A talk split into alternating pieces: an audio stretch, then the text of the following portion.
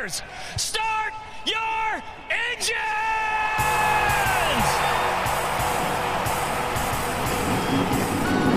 Welcome to the one place everybody wants to be. Victory Lane, your source for news, analysis, discussion, interviews, and more from the world of NASCAR. Now, here's your host, Davey Siegel.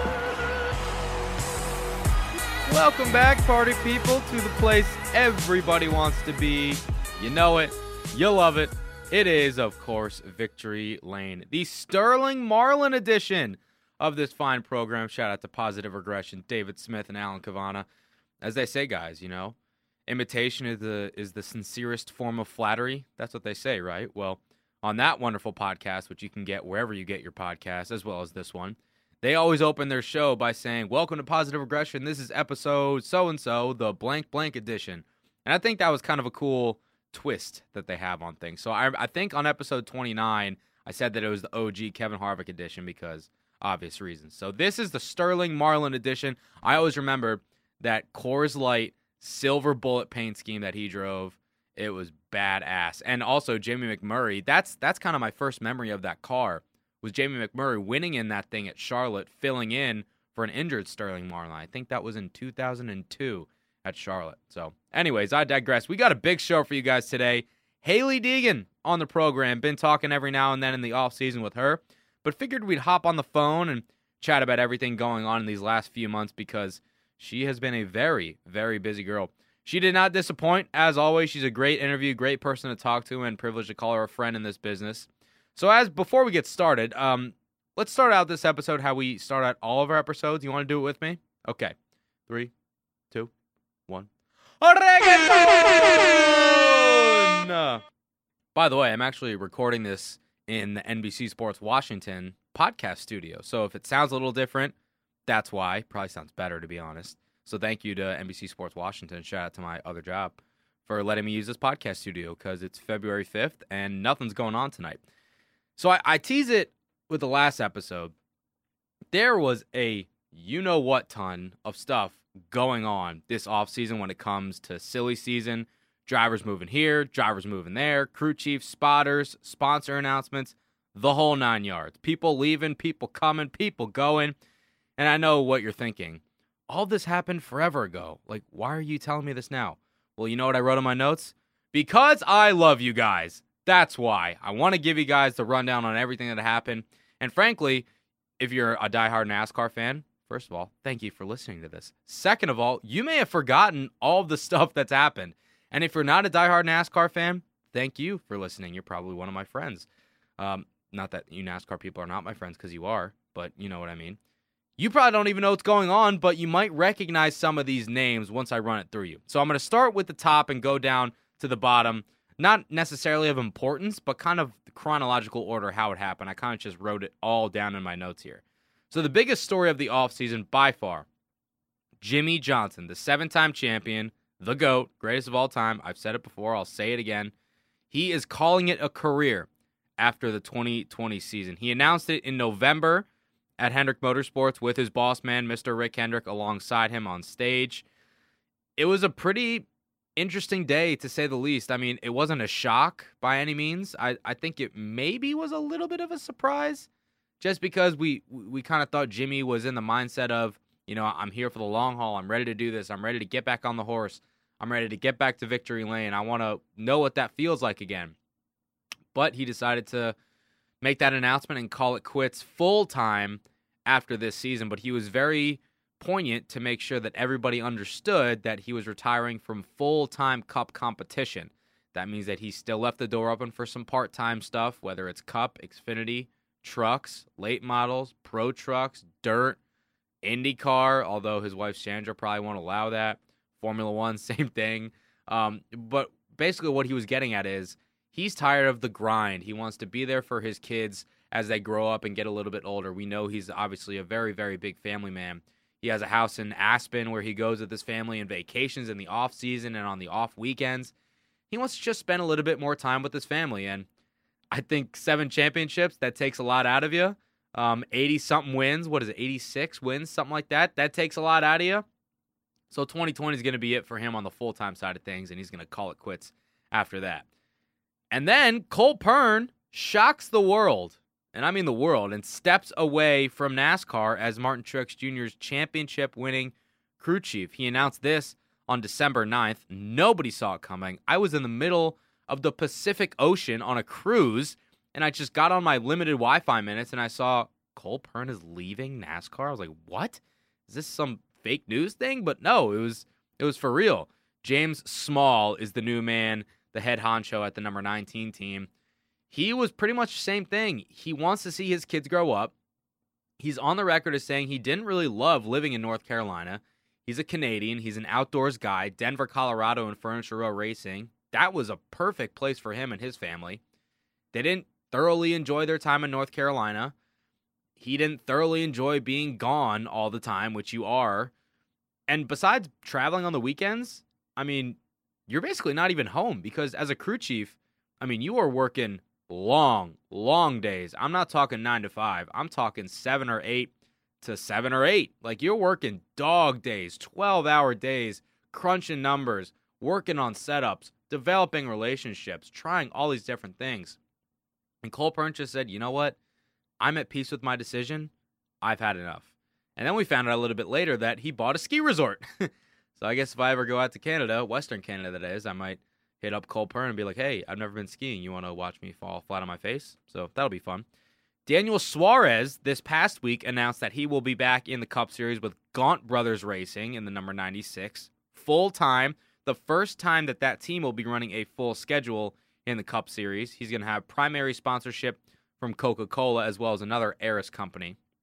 Now, the thing is, a lot of people are saying, oh, why didn't he go down to Xfinity and try to compete and contend for another championship and win races? Or why didn't he do a limited truck schedule? Or why didn't he do this? Why didn't he do that? It's pretty simple. Everything that we've seen says that his sponsors, a.k.a. The Money, wants him in Cup. So what are you going to tell your sponsors? Hey, nah, I'm not really feeling it. I'd rather compete for Xfinity. You know what they're going to say? Okay, that's fine. We'll take our money elsewhere. No, you go where your sponsors want you to go. And I'll be frank, I don't think this is a great move for him.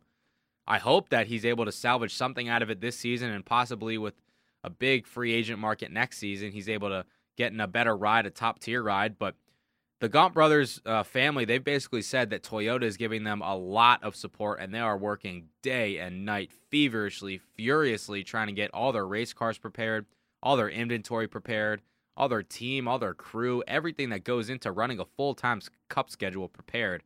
So we'll see if they're able to do that well. John Hunter Nemechek, he's going to be in the number 38 car for Front Row Motorsports full-time this season. Kind of saw that coming as he had a limited amount of starts last year as Matt Tifft was dealing with some ailments from his seizures, and we'll get to that a little bit later. Landon Castle, he got the boot from the Double Zero with Starcom Racing. Quin Houff, or Huff, I don't know how to pronounce it. I'm going to say Quin Houff. He's going to be full-time for them and still kind of to be determined on Landon Castle's plans. Hopefully he finds something because he's a damn good driver and an even better person, so hopefully somebody can scoop him up. Joey Gase is going to drive for Rick Ware Racing. That's so hard to say.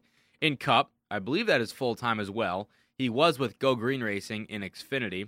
Also, I didn't know that there was an Xfinity team called Go Green Racing. Where are my Spartans at, huh? Go Green! You gave me a go white. I know you did. J.J. Yeley will also drive for Rick Ware Racing. Why is that so hard to say? Rick Ware Racing and Richard Childress Racing are so damn hard to say. J.J. Yeley will drive full-time for them, too. He was previously part-time with them, pretty much starting and parking. Timmy Hill, or as Brett Griffin says, Timmy Hill. He will drive the number 66 car in the Cup Series. He was in a multitude of rides for Xfinity and trucks last year. Add Brennan Poole to the star-studded rookie class in Cup this year. He'll be full-time in the number 15 Premium Motorsports Chevrolet. David Regan, we know that he was retiring from full-time Cup competition at the end of last year, but he will run the Daytona 500. Christian Coley of Front Stretch had that scoop at Homestead, and he confirmed it. David Regan did earlier this offseason, and he'll be done for at least a little while, as we think. And I mentioned Matt Tifft. He shared an offseason update on his seizures, it's really not that good. He said that he suffered one, an anxiety-ridden one, when he was on his honeymoon with his wife. And his goal still remains to come back to racing, but I think he's got to focus on his health first and foremost, which I know that he is. But it's just sad to see because just kind of like Landon, he's a good driver, but, man, he is a really, really nice, cool dude. So all the best to him. Crew chief swaps / changes. Justin Alexander, he was the crew chief of the Xfinity Series 21 car, and he's now going to be Austin Dillon's crew chief in Cup. I believe they have an entire new team on the 3 team and RCR in general. I heard that they basically have cleaned house in pretty much almost every single department. So if you notice that there's an uptick in their performance or a downtick for a sustained period of time, that's probably the reason why. Jerry Baxter, he was the crew chief of Brett Moffitt in the Truck Series, and he will now be reunited with Bubba Wallace in the Cup Series. They had some success together while Bubba was driving for Kyle Busch Motorsports in the Truck Series.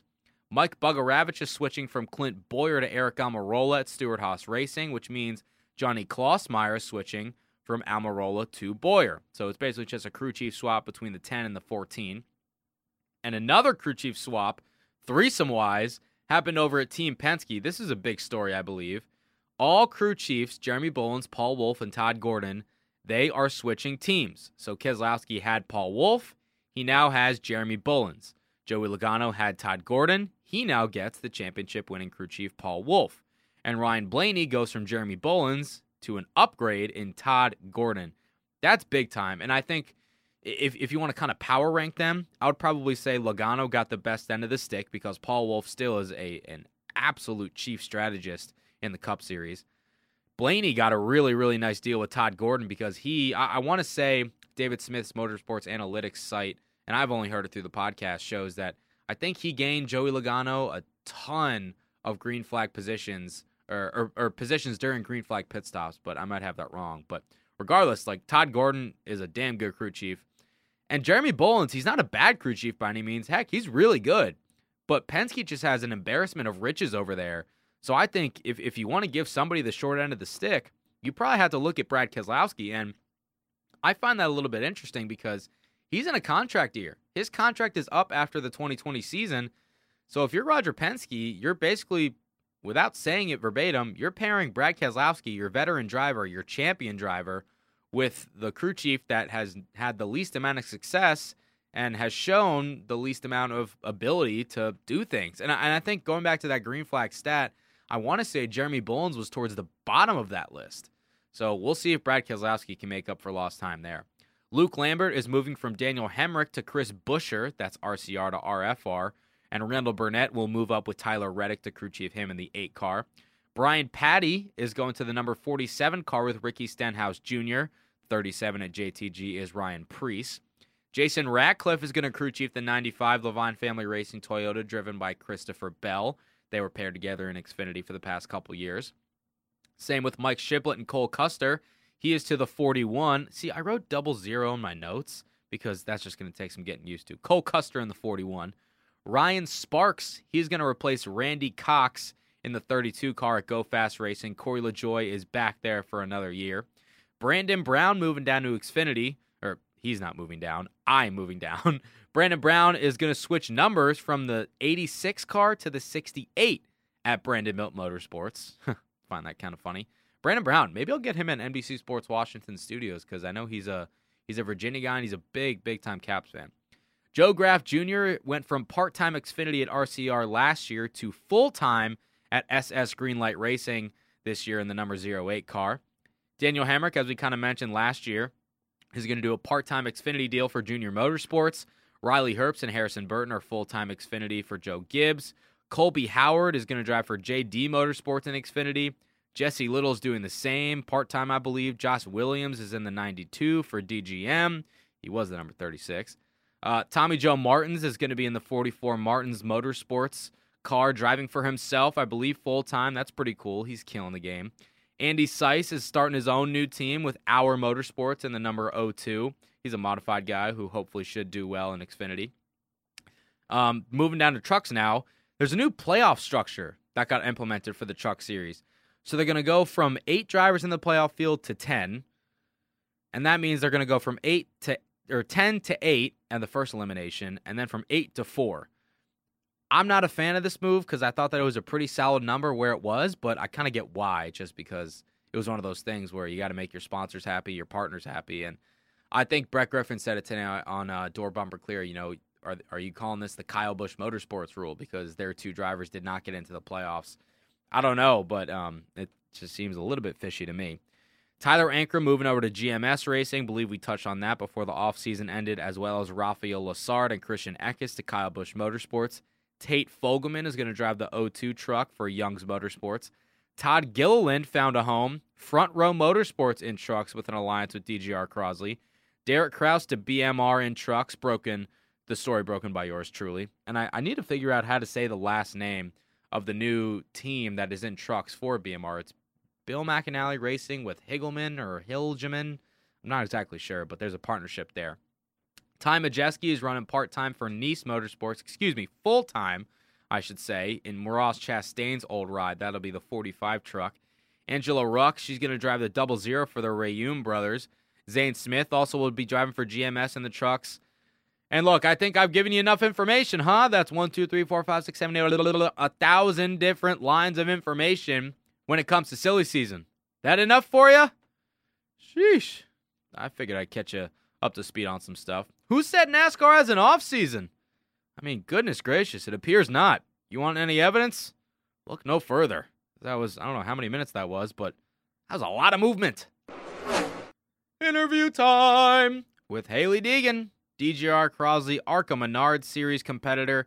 It took everything in my being to not type K&M Pro Series West driver for Bill McAnally Racing. It's just going to take some getting used to, but obviously she switched manufacturers this offseason. That was one of the big, big stories that went on. We caught up late last week for about a half hour in a wide-ranging conversation. Talked to pretty much everything under the sun about the last couple of weeks, the relief of the announcement finally being out there when she couldn't hide it anymore, and actually came together pretty late. Why IMSA being part of the deal is important to her, not rushing this whole process in terms of moving up the ladder in NASCAR, and I was curious kind of where that mindset came from for her, the success that she's enjoyed so far, the success that she wants to have moving forward, and of course, much, much more. Hopefully the first of many times we'll have her on this season and this podcast in general. Hope you enjoy our conversation as much as I did.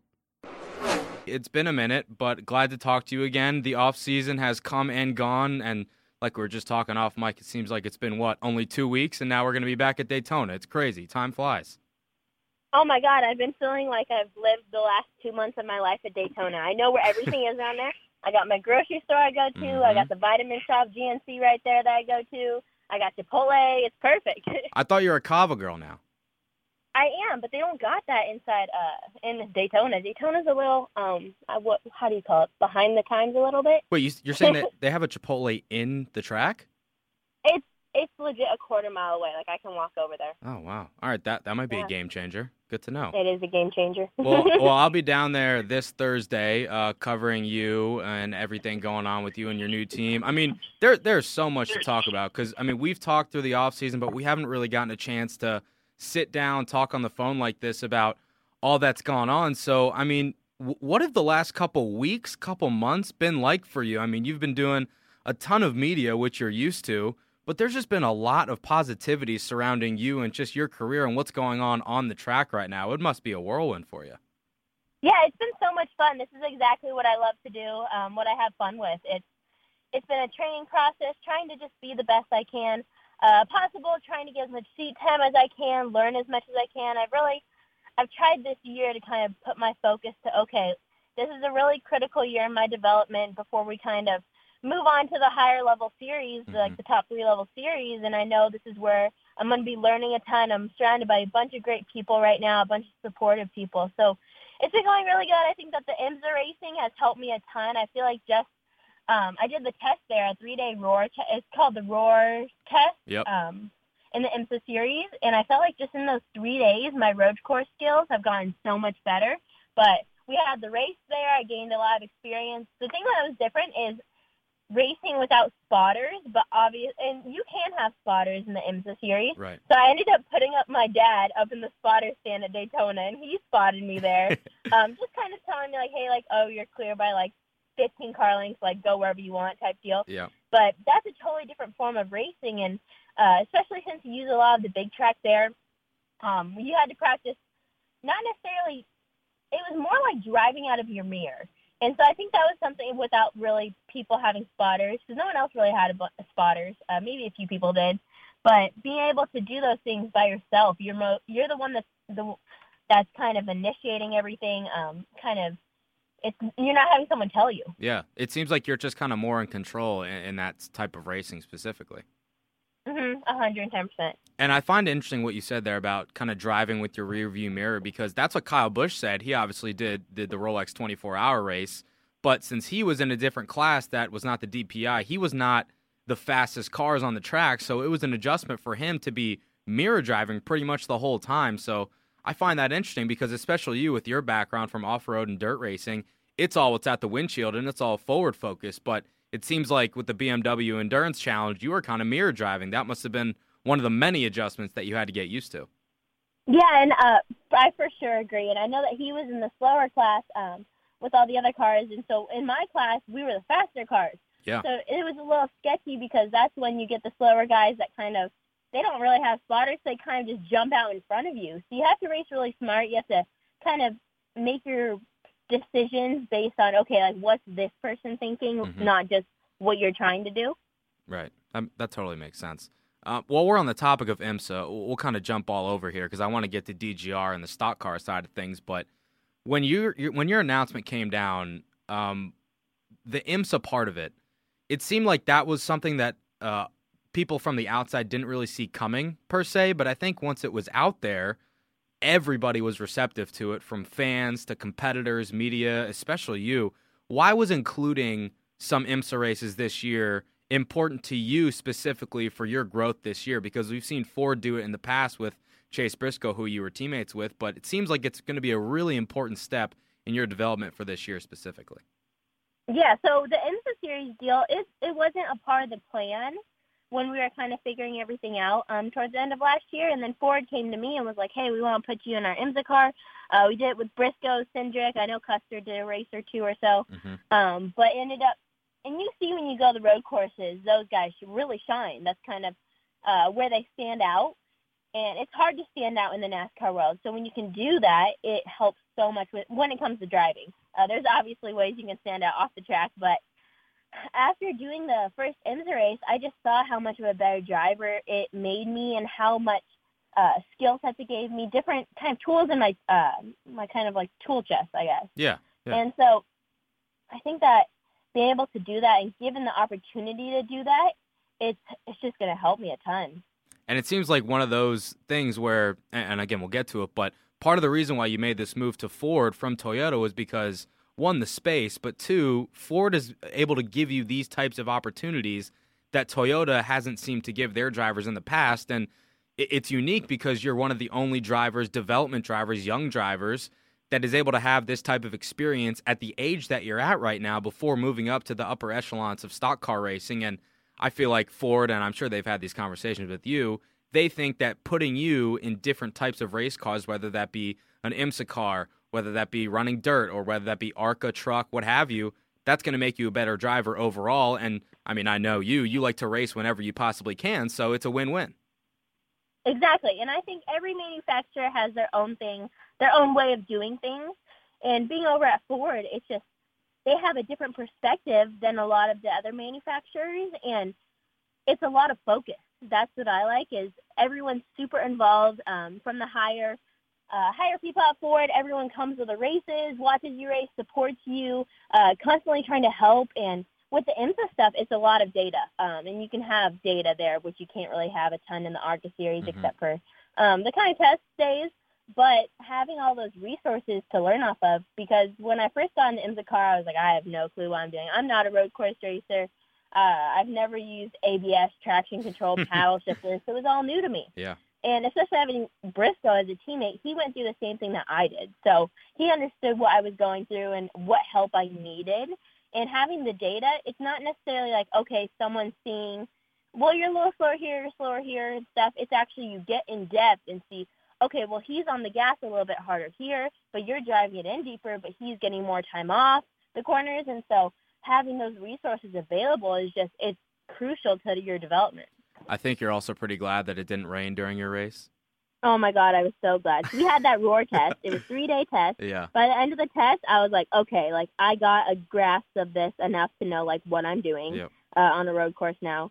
And then all of a sudden, we go to the race, the actual, I think it was like 2 weeks later, the big race at Daytona, and all of a sudden it starts raining during practice, and there's not much practice before the race because most people were at the test and they got all the information they needed. And then all of a sudden I get thrown out in the rain, and I was like, wow, I'm just rebase landing right now. Well, now you know what it's like for all the asphalt guys that race on dirt. When you were kicking their butts, that's how they felt. Yeah, and I know that the dirt track is not your typical dirt track, but still having that type background, it definitely helped me a ton. So I'm looking forward to the 2 ARC races that are dirt races. Oh, yeah, for sure. I know that when I saw the schedule, I thought of you right away. I said, she's going to be so I'm pumped. So you mentioned, I mean, it was a lot about attention being paid to you when we're talking about the move from Toyota to Ford and DGR specifically. That is a big factor nowadays. And I think, you know, from the outside, people might look at it and say, oh, she just wants attention. But that's not at all what this was about. This was about putting you in the right position long-term moving forward. And it was one of those things where it's kind of a double-parted question, but it was one of those things where Toyota had space, but they didn't have enough. Ford had space. It's almost like they had too much. So it was kind of like a no-brainer in the sense of, all right, if I go here, I get to have all these new experiences, all these new opportunities, plus I'll have all this attention placed on me, and that way I'll be put in a better position to succeed moving forward. Is that correct?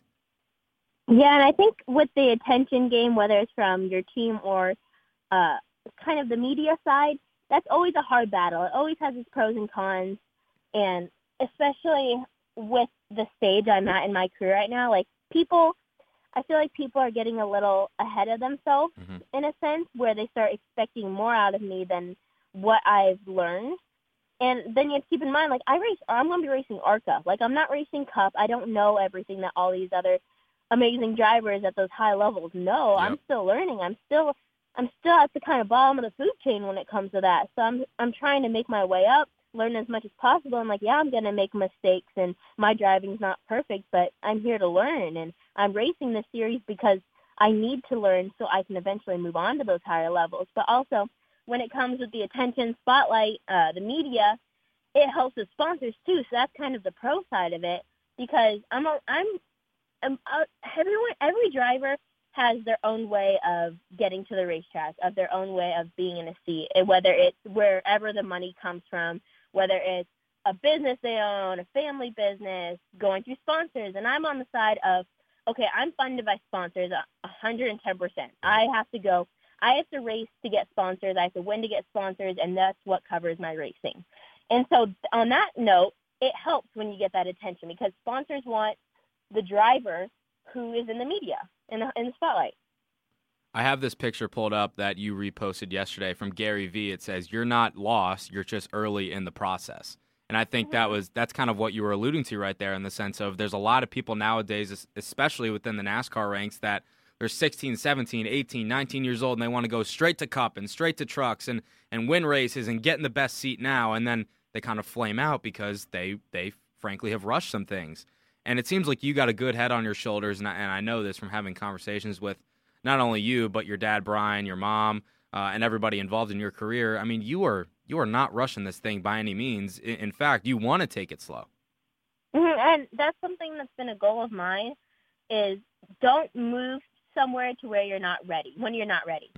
And I know that if you can't really do that at the level you're at and then you move up, it's just going to be a hard challenge because you go up to these higher levels and I know I haven't raced at a higher level, so I don't know fully, but looking from the outside in, it looks hard. It's difficult. You see all these drivers, these new kids come up. They expect, like, your first time racing trucks, to expect you to go out there and be battling and beating Matt Crafton and Johnny Sauter when those guys have been there for so long and have so much knowledge of it. Yeah. And so you have to make sure you have enough skill sets and knowledge to go there and be competitive off the bat. Yeah, it's just not going to happen that easy, and I think a lot of people overlook that because they'll see the talent and the equipment that the certain driver's in, and they'll say, oh, he can do that, she can do that, and it's not that simple. I mean, we know that from personal experience. Talking about Toyota specifically, what if some of your, I guess now, former Toyota teammates, specifically Derek Kraus, because I know you work closely with him in K&N, what if some of your former Toyota teammates kind of said to you about the move when it happened and the communication that you've had with them since? Because I know you got close relationships with them. Yeah, I mean, that was more like everyone that I knew on that side of things. And I've never really had a giant group of friends that I've been close with that I hung out with a ton. Mm-hmm. It was more like, okay, we're teammates on the track, so we'll hang out there.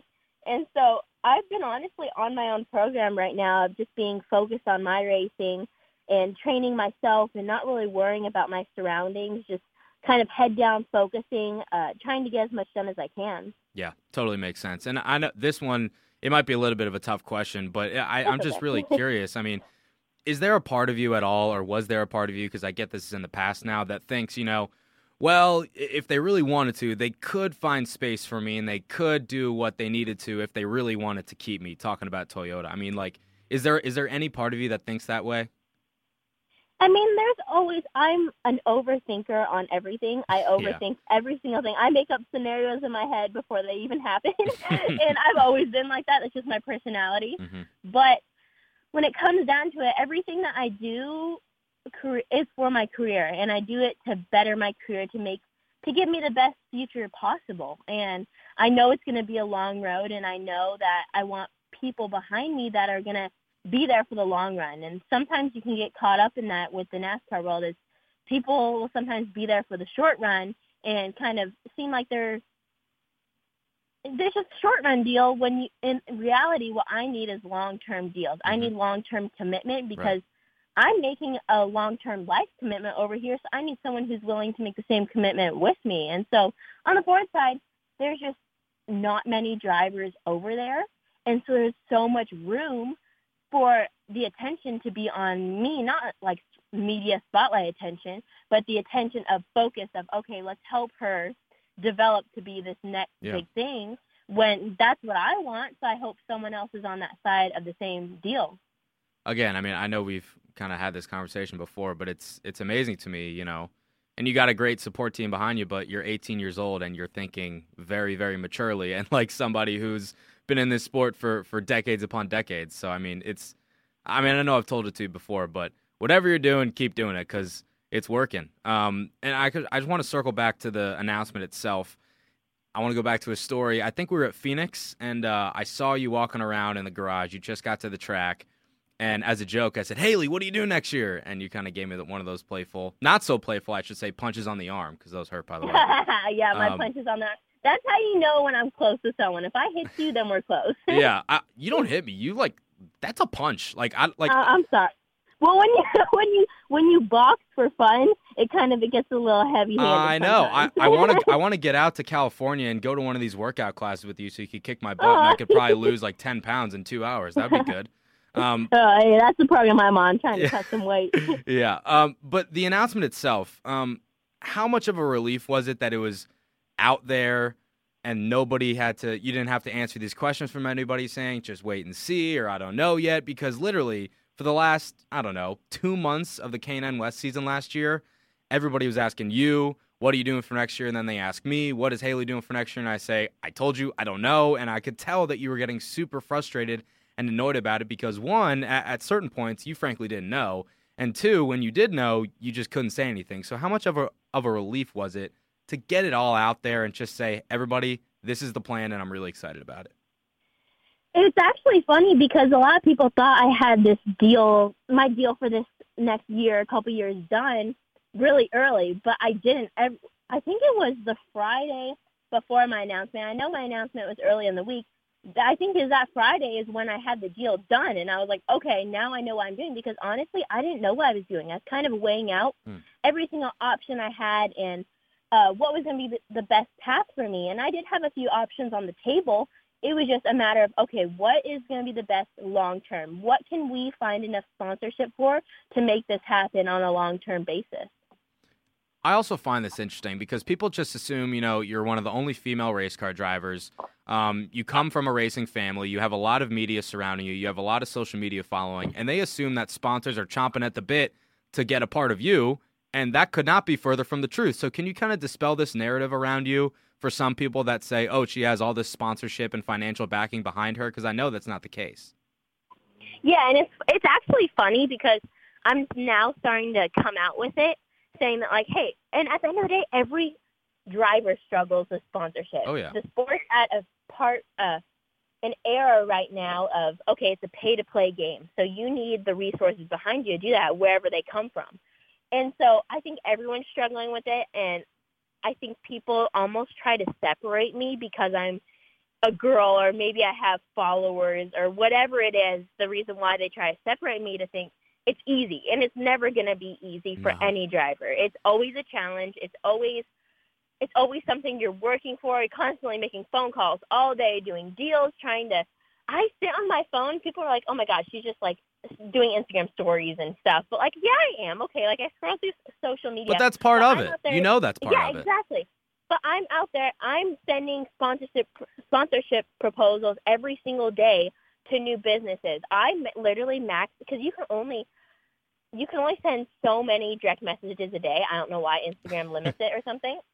So I literally maxed out my direct messages every single day, sending new sponsorship proposals to different businesses. And that's something that I've always done the past couple of years. But now that I'm verified, I have more followers, people actually answer them, so it helps. And so I will DM sponsors my kind of paragraph, overview of my life and what my plans are.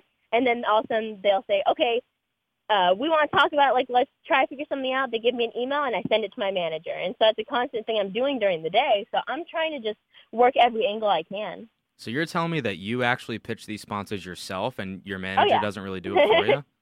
Yeah, he does his part for sure. Right. But I'm saying, like, you actually slide in the DMs yourself and, like, pitch yourself. Oh, yeah, I'm sliding in so many companies' DMs over here. That's interesting. I didn't know that you do that yourself. Oh, yeah, I do that all myself. Every single day I do it. And even during the days, like, I'm racing and stuff, like, I'll even have my mom start sending them for me just because I won't be on my phone while I'm at the track racing. But I'm constantly looking for stuff that's going to better my future, better my career. And my manager does an amazing job of working. He kind of does I kind of do the surface level stuff of introducing the concept because it's hard for sponsors to kind of take a call from someone you can say you're a manager and stuff, but people don't know what level you're on. They don't know how good you are, who's your clients. And you're getting it from the source. Yeah. I break the ice and I send it over. That's right. So you've reiterated repeatedly, Hailie, that there's no rushing this process. We kind of talked about that a little bit earlier. Could you possibly lay out a possible timeline for us in terms of what you, in a perfect world, and we know that it's not perfect, would envision your next maybe 5 or so years in the NASCAR world being? So if I had the perfect scenario, and me and my dad have talked about this a lot because we're always talking about my future career and stuff, we've talked about, okay, if we had the budget to do what we want, my envision would be, okay, this year, full-time ARCA, maybe a few truck races by the end of the year, because I obviously I want to know what I'm getting into in the truck series before I move there. So that's why I want to do a few races this year, and if I'm not able to do a few races, all that's going to do is kind of put back the plan, which this is kind of the dream plan, not exactly the set plan. Right. So the dream scenario would be, a few truck races, if more funding comes later in the year, kind of get that little seat time in the truck to get comfortable. The year after, full-time trucks, I'd say 2 years full-time in the truck series. And then by the end of the second year, maybe hint in the Xfinity series. And then depending on how I feel I am or how the process is going, what I feel like I've learned, I'd say 1 to 2 years in Xfinity and then kind of maybe move up from there. But I don't know what's going to happen. I don't know the future. I'm just kind of going off what my goal is for my career. And again, you're one of the only people that has a realistic mindset when it comes to this. Did the playing it slow mindset, like what you just envisioned, does that come from you or does that come from your dad? Like, where does that come from? I think from just being around the racing world, you see a lot of people get ahead of themselves. You see a lot of them set unrealistic goals, and my thing is, okay, let's set those realistic goals, and let's always have our dream goals because you always want to push yourself past your limit. whether it's training off the track, whether it's what you want for your lifestyle, whether it's your career, whatever you're trying to do, you want to make your goals to always push yourself, but not get too ahead of yourself to where, okay, if you don't reach them, you don't want to be disappointed. You don't, because racing mentally takes a toll on you. Oh, yeah. And it's a physical toll. Not just the racing part is physical, but it's the off the track, traveling. I fly 5 hours to every single race when I'm doing these tests and stuff. And you got to fly there. You got to kind of get your and I'm trying to get bigger into the health scene just because I want to do what's right for my body to be the best possible person I can. And so I'm trying. I go to these racetracks. Literally, me and my dad, every single time we've been flying to Daytona, which has been 4 times already in the last, like, month or two. Yeah. First thing we do, it could be midnight. We go to the grocery store, kind of get, like, our healthy food, get everything ready. I have all my supplements inside the motorhome already we have in Daytona. Literally, our motorhome's parked at Daytona for the last 2 months. And so I have everything there I need. And so I'm trying to figure out my system of, okay, what can I do to make everything happen at the best possible way in the best possible scenario. And so it's constantly taking a toll on me when you're gone weeks at a time flying. I'll literally be in 3-4 different states in the matter of a week. And so that stuff, that takes a toll on you also. That was one of the questions I had written down. I mean, you've been going back and forth between Charlotte, Daytona, California, other places for sponsor events. I mean, we know last year the grind of the K&N schedule, but it was a little bit easier for you since you were based out on the West Coast for most of the season. But I mean, like, are you sleeping? Like how tired are you? I've managed to train myself this past year to live off about 4 or 5 hours of sleep. And I know that's not healthy. The best scenario, but that's what I've always been a person that stays up really late, and I'm fine with getting up early. Literally, I get up early, I take my pre-workout, and I'm ready to go at 6 a.m. to the gym. So that's something that I've had to train myself to do just because I know I need to maximize everything I can get out of my day hours-wise. You're a maniac. You know that? I know. All right, a couple more for you, and then I'll let you off the hook. Yeah. You've already run a race with DGR last season at Bristol. How have you adjusted to them this time, now knowing that you're going to be with them for a full season, and this is going to be in it for the long haul, not just a one-off like last year? How have you adjusted so far? It's been really good. I think it was good doing that race last year because it was kind of the icebreaker of, okay, because the crew guys, they don't know my driving style. They don't know what they're setting the car up for.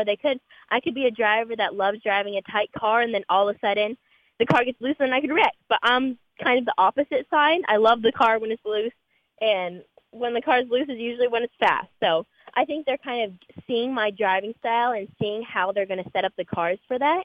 And so it was really good doing that kind of icebreaker race so I could feel everything. I could feel out everyone that's working there, how comfortable I am, how it was working with Dave, and I loved it. It was amazing. And now going to the race shop, I'm super comfortable with everyone. My crew, all my crew guys over there, I'm getting super close with them. My new crew chief, car chief, engineer, it's just a matter of us building these relationships. And when you're closer with your crew guys and everything, it makes the process so much easier.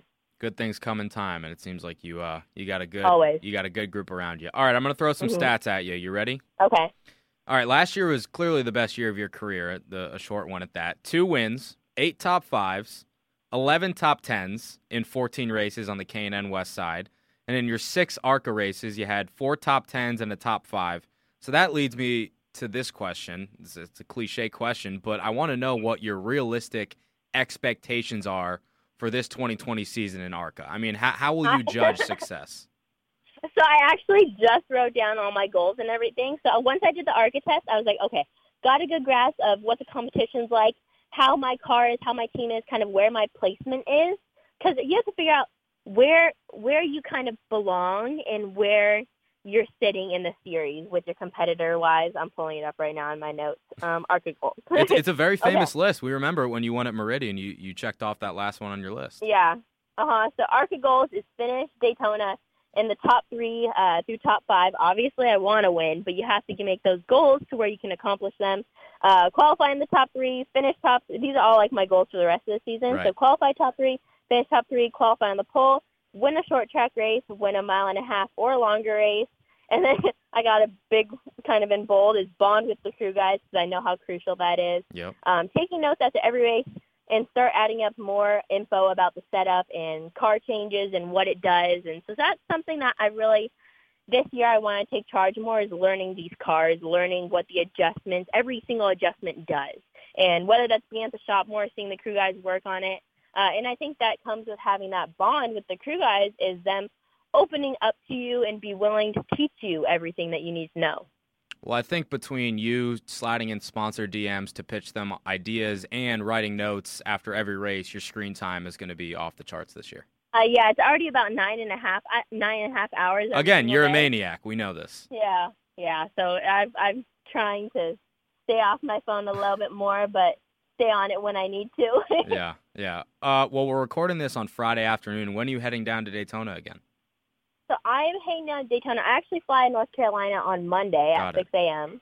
So 6 a.m. flight out of San Diego means I have to leave my house around 3 a.m. Mm-hmm. So I'm going to fly to Charlotte, and then I have some media stuff I have to do on Tuesday. So I'll have to get up early, drive. So I actually live not in Charlotte. I live about an hour and a half from Mooresville. Got it. And that's where my race team is, and where I train is in Concord, like the workout side training. Mm-hmm.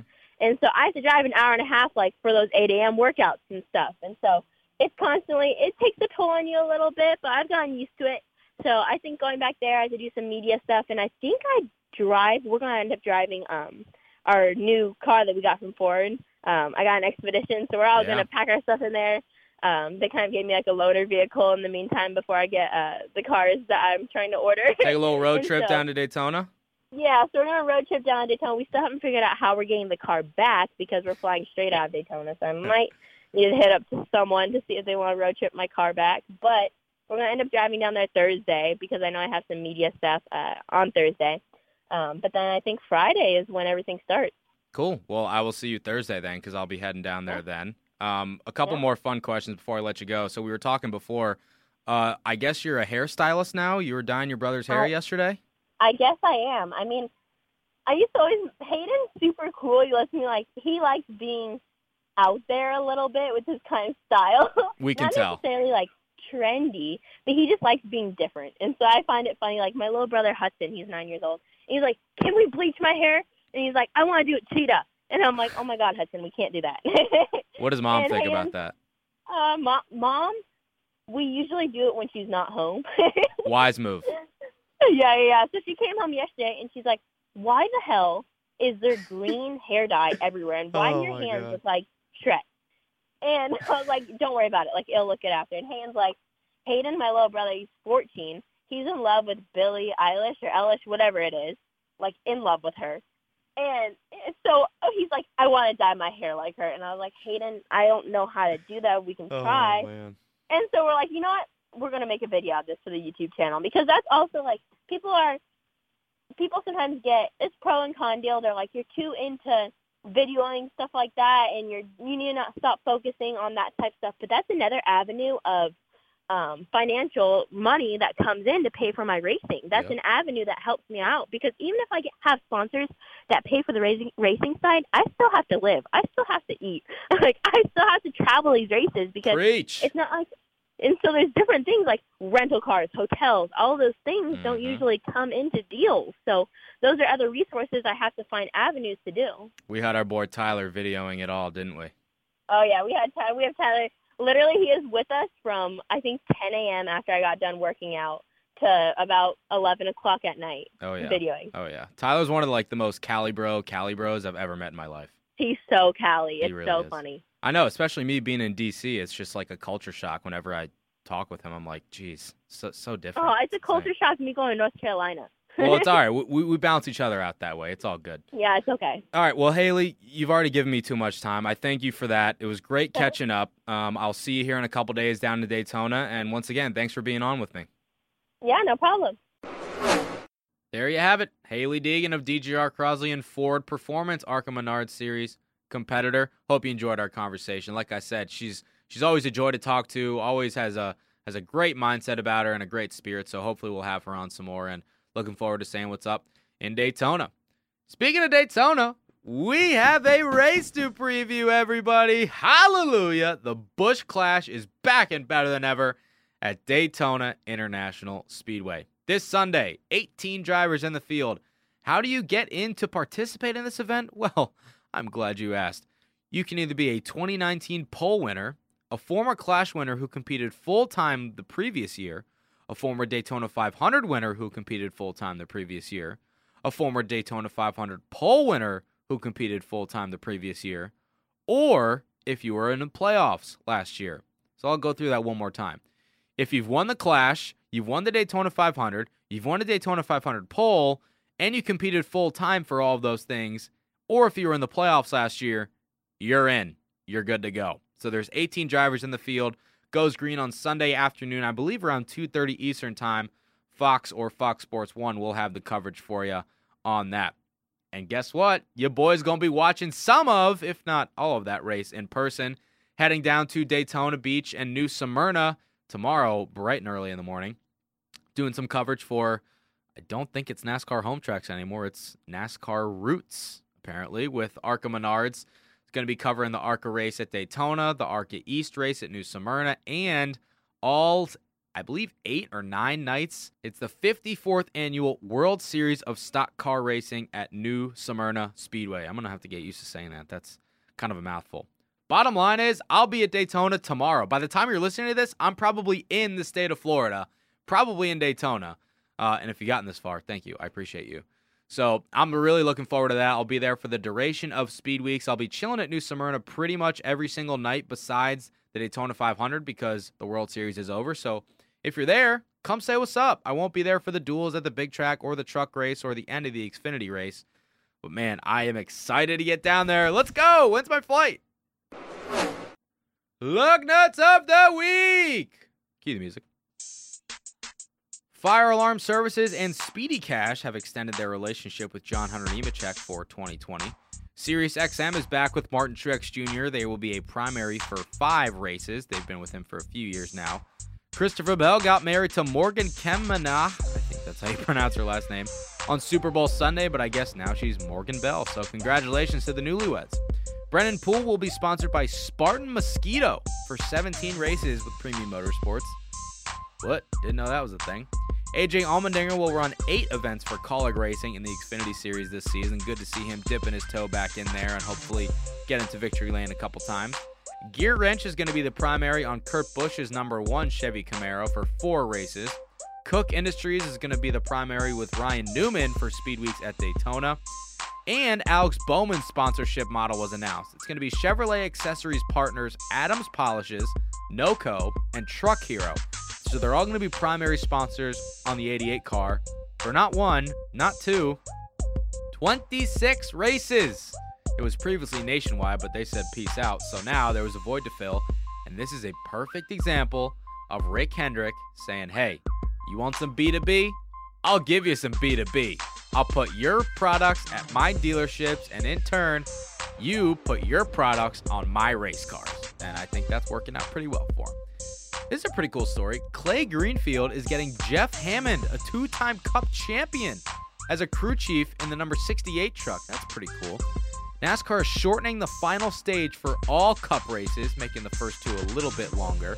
Kurt Busch is giving away 100 tickets to every race to military members. That's awesome, awesome stuff from Kurt. John Ray, who drove the patriotic big rig at Talladega, unfortunately passed away at the age of 82 years old last week. Thoughts and prayers and condolences sent out to everybody out in Talladega. Chad Knaus and his wife, Brooke, are expecting their 2nd child. Congratulations to them.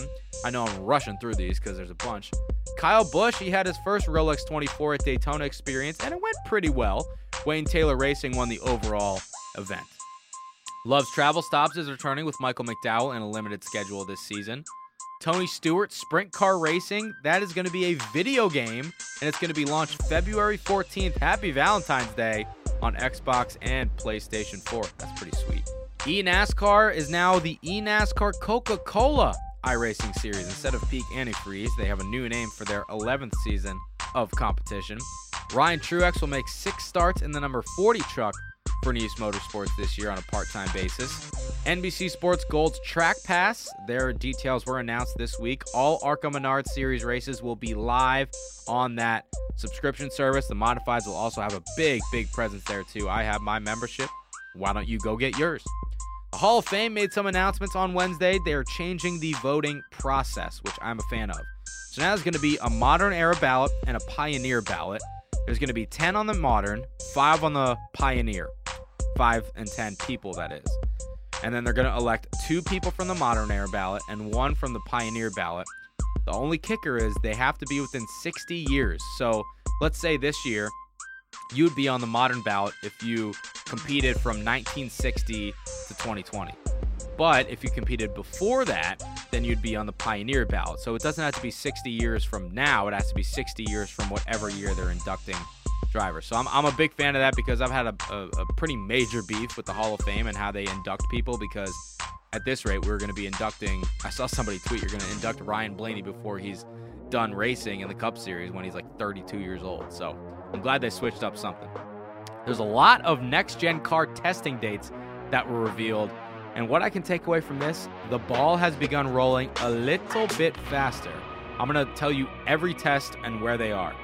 Auto Club, Atlanta, Bristol, Dover, Charlotte, Vegas, open test at Charlotte on the oval, tire test at Richmond, open test at Charlotte again, Texas, open test at Charlotte again, tire test at Daytona, open test at the Roval, Dover, open test at the Roval, tire test at Martinsville, open test at the Roval, Las Vegas, open test at Charlotte, open test at Charlotte, and then an organizational test in the offseason at Phoenix. So there's going to be a lot of moving parts and pieces throughout the year. I'm going to write a piece for Front Stretch on this later on in the year, but this is pretty much a lame duck year for NASCAR and the sport in general, because we know what's coming down the pipeline, and it's big, but we need it to hit in order for this sport to maintain its viableness in the landscape. Clint Boyer turned the hell up for his Kansas City Chiefs this past weekend. Chiefs Kingdom, how about that? Congratulations on your Super Bowl championship. And kind of sad news, not kind of, very sad news, just difficult to transition here, but I'd be remiss if I didn't touch on some of the unfortunate news that's come down in the last couple weeks. John Andretti passed away after a battle with colon cancer in the motorsports world. He was, I don't know if I should say legendary, but I mean, he did a lot of stuff and he drove a lot of different things. He was revered by everybody. I mean, he was a heck of a driver, but man, like everybody, and I mean everybody, said that he was just the nicest guy. So rest in peace to him, and thoughts and prayers to the Andretti family. And of course, the passing of Kobe and Gianna Bryant, as well as the 7 other people that were in that helicopter in Calabasas, California. That hit me pretty hard. I was actually at Capital One Arena in D.C. at Monster Jam with my girlfriend, and my best friend PJ texted me, and he's like, Kobe Bryant just died. And I was in utter shock, and I just kept checking the TMZ article, and it wasn't loading, and then I waited for Woj from ESPN to confirm it, and he did, and it was just, I was in shock pretty much the rest of the day and the next couple days. And I mean, it's crazy because, you know, it's cliche to say, but as everybody has been saying, it's crazy the impact that somebody you have never met and that probably definitely does not know that you exist.